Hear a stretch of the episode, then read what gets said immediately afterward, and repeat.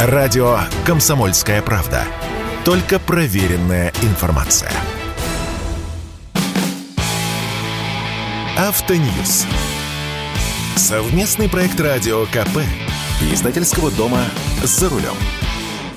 Сегодня в Калининградской области компания РНР заложила крупнейший российский завод по производству литий-ионных батарей проектной мощностью 4 гигаватт-час в год. Выражаясь современным языком, скоро у нас появится своя гигафабрика. Зачем она? Когда заработает и какие в этой связи открываются перспективы? С вами Максим Кадаков, главный редактор журнала «За рулем». Разработка и производство в России систем накопления энергии – это одно из важнейших стратегических направлений, которое обеспечит нам фундаментальную базу для стабильного развития электротранспорта. У нас ведь и сейчас тяговые аккумуляторы, которые можно использовать на электротранспорте, выпускают. И даже производятся, собственно, аккумуляторные ячейки, из которых можно набирать эти самые батареи. Но наши ячейки, годные для электромобилей, оказываются в три раза дороже китайских, и с таким раскладом бизнес не сделать и производство электромобилей электромобилей не поднять.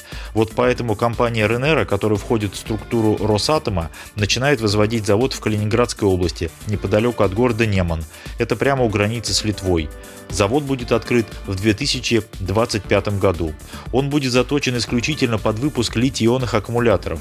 Здесь будет организован полный производственный цикл от процесса смешения катодных и анодных масс до выходного контроля готовой продукции. Степень автоматизации должна быть очень высокой. Например, производство электродов, тех самых анодов и катодов, будет организовано с выполнением операций смешения, нанесения, прессования, резки и вырубки электродов на полностью автоматизированном оборудовании. Причем производство соответствует всем экологическим нормам, включая фильтрацию воздуха, собственные очистные сооружения и направление отходов отходов на переработку.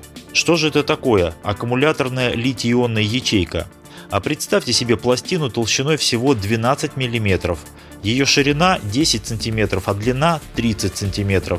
В ее жестком корпусе и заключен накопитель энергии на основе литий-никель-марганец-кобальтовой технологии с высокой удельной энергоемкостью. Каждая такая ячейка-пластина имеет емкость 60 ампер-часов.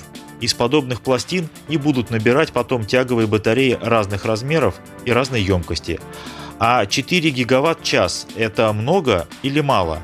Если ориентироваться на батареи средней емкости, а это примерно 80 киловатт-час, похожие, например, ставят на электромобиле Volkswagen ID, то планируемого объема выпуска ячеек и батарей хватит на 50 тысяч электромобилей – если вспомнить, например, про завод «Москвич», то в его планах выпуск в 2023 году 50 тысяч машин, из которых треть – электромобили. А план на 2024 год уже 100 тысяч машин, из которых не меньше трети должны быть на электрической тяге.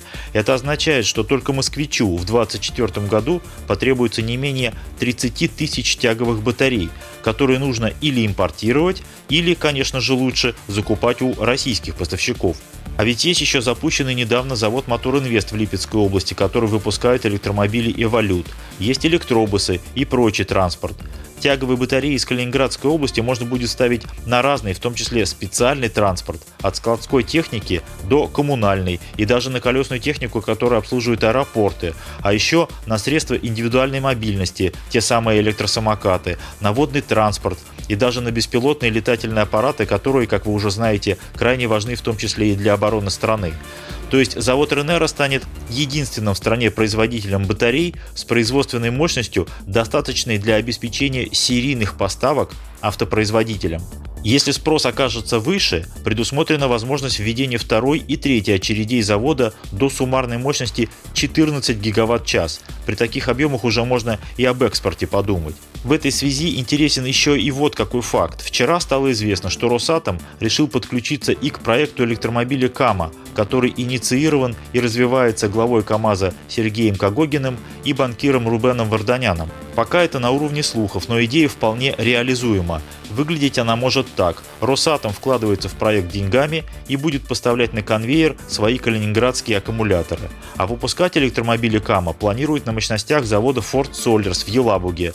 Ходят даже слухи о том, что электромобиль могут даже переименовать из КАМы в Атом. Ну или выпускать под двумя этими именами – КАМА и Атом. Если дело выгорит, Это будут разные машины на одной платформе, двухдверные легковые, пятидверные кроссоверы, а также варианты для такси и служб доставки. Фактически Росатом формирует собственную производственную цепочку от литиевого рудника до электротранспорта, то есть это добыча и производство лития, выпуск комплектующих материалов, катодных и анодных, электролита, производство накопителей энергии, тех самых ячеек, из которых затем набираются тяговые аккумуляторные батареи различной емкости, наконец, участие в производстве электромобилей и последующая утилизация отслуживших свое аккумуляторных батарей. У нас подобными автомобильными проектами до сих пор не автомобильные компании не занимались. И тем интереснее этот проект. Такого мы еще не видели. Я, кстати, побывал сегодня в городе Неман, на площадке замороженной Балтийской атомной электростанции, на территории которой и будет возведен завод компании Ренера. Пока здесь чистое поле, но в 2025 году завод заработает. Я в этом уверен. С вами был Максим Кадаков, главный редактор журнала «За рулем». И не унывайте, еще поездим.